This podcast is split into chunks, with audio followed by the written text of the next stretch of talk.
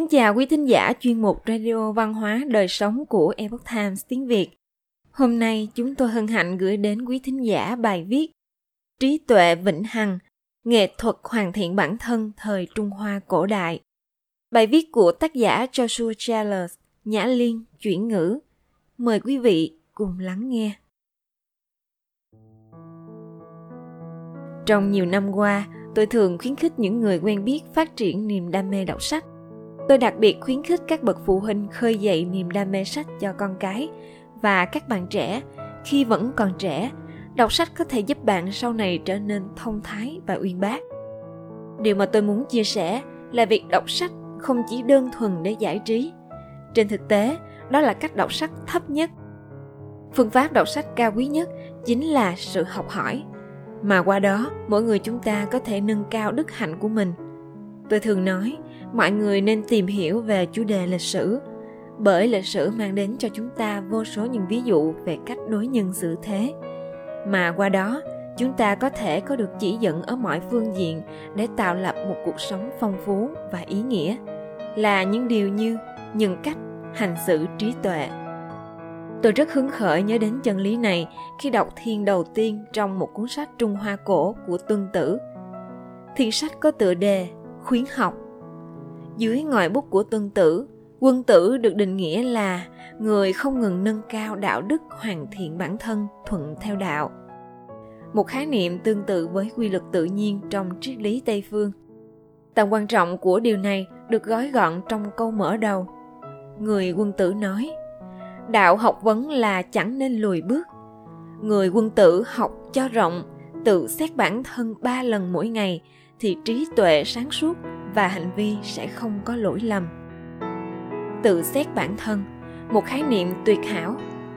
Khái niệm này từ lâu cũng đã được những bộ óc vĩ đại của phương tây tán đồng, đối lập hẳn với những thứ tầm thường, cũ mòn, ích kỷ, không ngừng buông thả mà chúng ta phải thường xuyên tiếp xúc trong văn hóa đại chúng.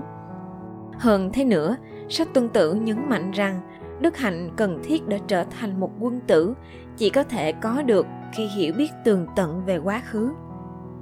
Chẳng lên núi cao thì chẳng biết trời cao. Chẳng xuống khe sâu thì chẳng biết đất dày. Chẳng nghe lời tiên vương để lại thì chẳng biết sự học vấn là có ích lợi. Câu nói này đã cho thấy rằng kinh nghiệm là một yếu tố quan trọng tạo nên trí tuệ và bồi dưỡng đức hạnh. Do đó trong văn hóa truyền thống trung hoa, người ta thường tôn kính những người lớn tuổi nói cách khác, sẽ thật là ngớ ngẩn và phi lý khi tin vào ý tưởng về sự cấp tiến vô tận. Và cũng thật là thiển cận khi nghĩ rằng cái mới luôn luôn tốt hơn cái cũ. Sách tuân tử cũng khẳng định rằng một người quân tử học tập để nâng cao đức hạnh của chính mình, chứ không phải để hiển thị. Đời xưa, người ta học là để tu dưỡng thân tâm. Đời này người ta học cốt để khoe khoang cái học của người quân tử dùng để làm đẹp thân tâm. Còn cái học của kẻ tiểu nhân thì dùng làm món quà cầu đẹp lòng người mà mưu danh lợi. Tương tự như vậy, người quân tử chấp nhận phải chăm chỉ miệt mài để đề cao đức hạnh. Người quân tử sinh ra chẳng phải khác người, giỏi là ở chỗ biết tận dụng mọi việc điều này khác hẳn với các phong trào hiện đại về hệ tư tưởng độc hại, nhấn mạnh rằng một người không cần phải luyện tập và rèn giũa mà vẫn có được đức hạnh. Sách tân tử cũng nhấn mạnh tầm quan trọng của những mối quan hệ trong việc đề cao đức hạnh. Trong học tập thì không gì tiện bằng ở gần người hiền.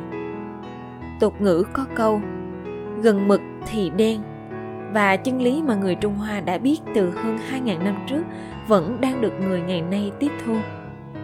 Sự nâng cao đức hạnh, theo sách tuân tử cuối cùng sẽ đưa đến một trạng thái mà nhà đại triết gia gọi là định. Ông mô tả nó như sau. Đến độ đó thì quyền lợi chẳng thể làm cho mình ngửa nghiêng, quần chúng chẳng đủ làm cho mình thay đổi cả thiên hạ cũng chẳng đủ làm cho mình nao núng sống chết. Theo chính đạo đã học, đó mới là đức tháo cầu của người học. Trạng thái định là khả năng nhận thức được bản chất của sự vật, sự việc, và tùy theo đó mà đối đãi, hành xử, bất kể là chuyện gì.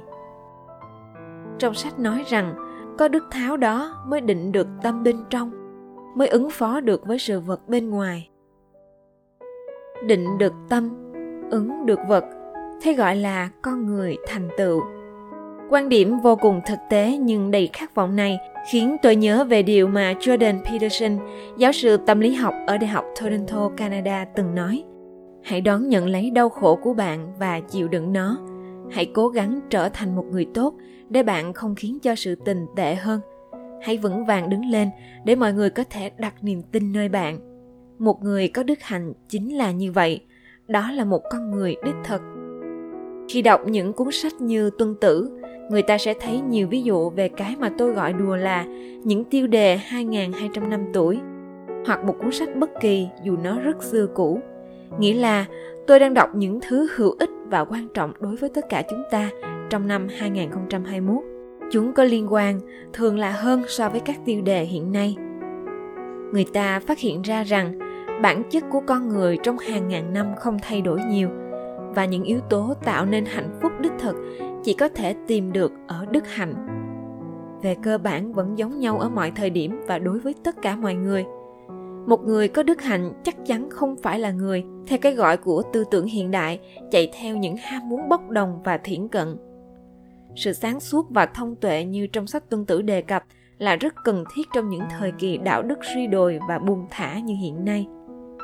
Mong rằng chúng ta khôi phục lại truyền thống cao thượng này đó là trí tuệ vĩnh hằng mong rằng chúng ta không tự giới hạn bản thân và biết được rằng một cá nhân là ngu ngốc nên cần phải hoàn thiện bản thân nhưng loài người là thông thái Joshua Chalice là cựu thành viên viết bài phát biểu tại Tòa Bạch Ốc do cựu Phó Tổng thống Mike Pence. Ông là nhà sử học, diễn giả và là tác giả của một số cuốn sách bán chạy số 1 trên thời báo New York Times. Ông cũng là cố vấn lịch sử cho một số bộ phim tài liệu và xuất bản sách về các chủ đề khác nhau từ tổ phụ lập quốc Israel đến tác động của Kinh Thánh đối với nền văn minh nhân loại. Ông là biên tập viên cao cấp, nhà phát triển khái niệm của Kinh Thánh tác động toàn cầu, được xuất bản bởi Bảo tàng Kinh Thánh có trụ sở tại DC vào năm 2017. Đồng thời cũng là học giả thành viên của Trung tâm Khám phá Niềm tin và Tự do ở Philadelphia. Ông là một thành viên của TVEP và Philos, đã diễn thuyết khắp đất nước về các chủ đề như lịch sử, chính trị, đức tin và thế giới quan. Ông cũng là một nghệ sĩ dương cầm có bằng thạc sĩ chính phủ và bằng luật. Bạn có thể theo dõi ông trên Twitter a Joshua T. Charles hoặc xem joshuatcharles.com. Quý thính giả thân mến, chuyên mục Radio Văn hóa Đời Sống của Epoch Times tiếng Việt đến đây là hết.